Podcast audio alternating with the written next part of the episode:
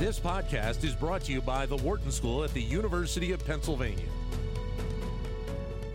And a pleasure to be joined right now by Jailan Griffiths, who's uh, Vice President at NASDAQ. Jailan, great to have you with us for a few moments. Thank you for having me, Dan. Lovely to see you. Thank you. So, what does this month, Women's History Month, mean to you both personally and professionally? For me, Women's History Month reinforces the work that we do at NASDAQ in terms of making the investment community more inclusive and striving for gender parity, whether that is in career progression, pay, or access. I look back at my career and there were definitely defining moments where the scales were kind of unfairly tipped and I would get so frustrated by it.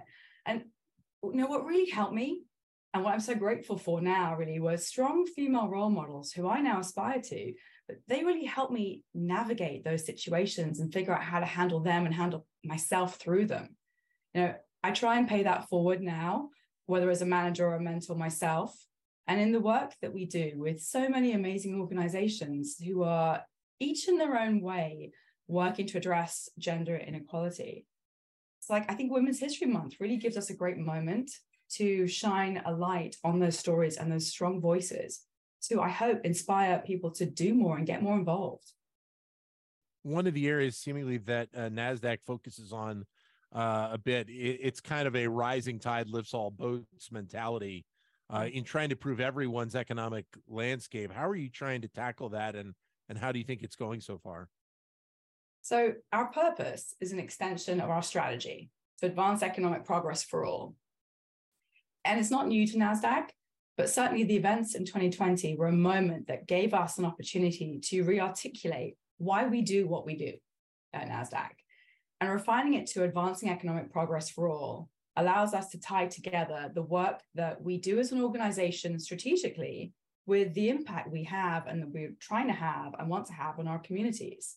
So that purpose, that you know, that inc- improving the economic landscape allows us to take our products, reimagine how they can be used and make some work for more people in the world. You know, NASDAQ is a, a unique juncture at the center of kind of capital markets and technology. And our hope is by making the markets more accessible to more people, that we're helping them build a better future for themselves and create new businesses and opportunities. And you know, you can see that in the work the foundation and the entrepreneurial center are doing, right. but you can also see it across NASDAQ as a whole. You can see it through the work that we do on anti-financial crime, you know, our efforts around board diversity, and then the financial literacy program that our Europe- European markets team are spearheading in each of their reason, regions. And it also comes alive through the Good Works program, which, you know, that's our volunteering and matching program. And our NASDAQ employees are really engaged in it. And they want to support either the work that's done in their own local communities or the work that we're doing and the efforts we're supporting at a global level. You know, they're really so generous with their time and their funds. How do you focus then on from the investing perspective on yeah. sending out that message that the path to being an investor is one that's really available for everyone right now? The foundation has a program called the New Investor. And within that, we've got two efforts that raise that awareness. There's the Invest Her Power series, which is a series of events that are designed to spotlight inspiring Black and Latina women founders and investors, explore their investing journeys, learn the mechanics of like how valuations happen, how to build portfolios, and hopefully ultimately inspire future investors through these role models. You know, we've held two so far, Dan, and they were really well attended and just they offer great insights. And the conversation around the room was extremely compelling. And we're hoping to plan and you know hold a few more of those in different cities across the country. We've also got this series called the Thrive series, which is a combination of interactive webinars, online education, and specifically community activations. And Thrive convenes financial professionals, influencers, you know, and entrepreneurs, and they make financial education accessible for millions of people with the hope of helping them then build intergenerational wealth. And then within the NASDAQ business itself, there's that financial literacy program I mentioned that's run by the European markets team. That's keeping retail investors engaged and hopefully attracting a new generation of investors there too.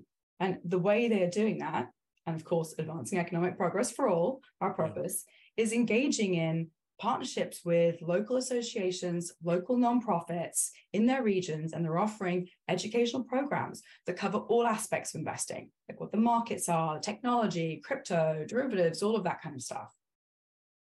Well, that component of of uh, financial literacy is something we've talked about a lot uh, on our show uh, over the course of many years. We talk about it from a variety of different perspectives. You just touched on it that I think we focus on it a lot as a United States issue, but realistically, it is a global one yeah. where it can it gives the opportunity to be able to raise these opportunities in other countries around the globe as well. Very much does so, and Nasdaq is a global organization, and that is why you can see that engagement across you know our regions where they're thinking, okay, how do we apply that to our region specifically? It is not a one size fits all, but the need is there across you know across the globe. So you know by by working it through, understanding who the right target audience is, who is the underrepresented in their area and what do they need and how do we attract that level of, of, financial literacy and who are the best people to work with to help bring that to life then you add in nasdaq's expertise and knowledge and our our people. And together we're trying to create those meaningful programs around the world.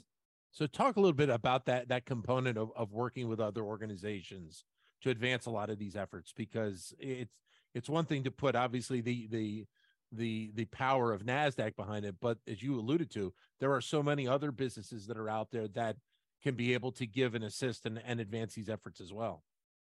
Very much, yeah, and that's of when you see, see the thinking through that how we partner with other organizations. Um, that really allows us to address the different aspects of the challenge that we have to deal with. You know, we conducted research 18 months ago in association with the Aspen Institute and Commonwealth, and it was looking at how to build a framework for inclusive investing. And it looked at how driving stock market participation helped close the wealth gap for women of color.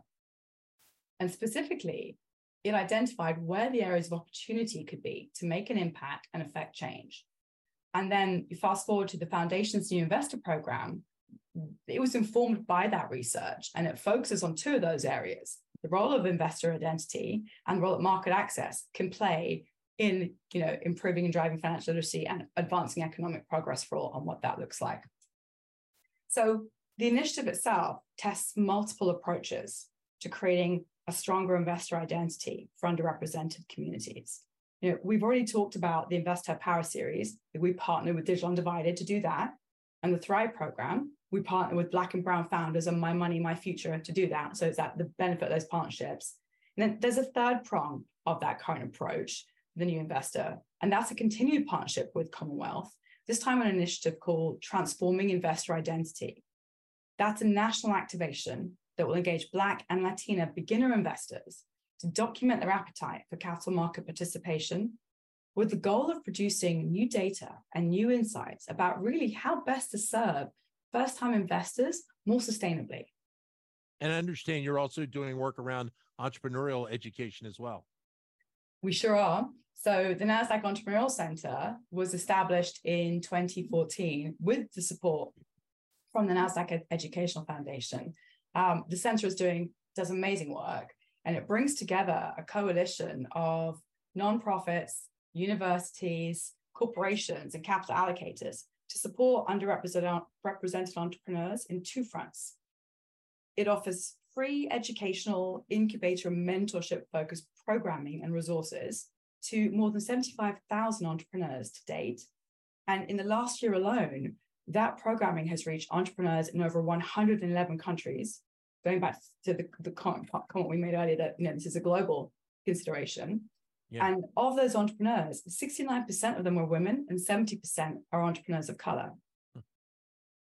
The center also drives research that identifies the obstacles and solutions to achieving equitable entrepreneurship.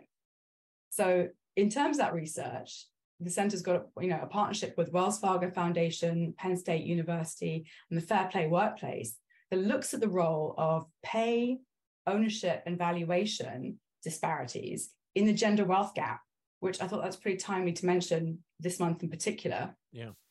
Um, and there's also the Venture Equity Project. It's a first of its kind two-year coalition across 10 leading academic institutions and global nonprofits. So the work they're doing really kind of tackles and supports entrepreneurs in many, many ways, provide them a great foundation to go forward. Jailan, uh, thank you very much for giving us a few moments on, on all of these efforts that you're doing with the NASDAQ Foundation. All the best, and we will stay in touch. Thanks for having me, Dan. Thank you. Jailan Griffiths, Vice President at NASDAQ. To keep engaged with Wharton Business Daily and other Wharton School shows, visit businessradio.wharton.upenn.edu.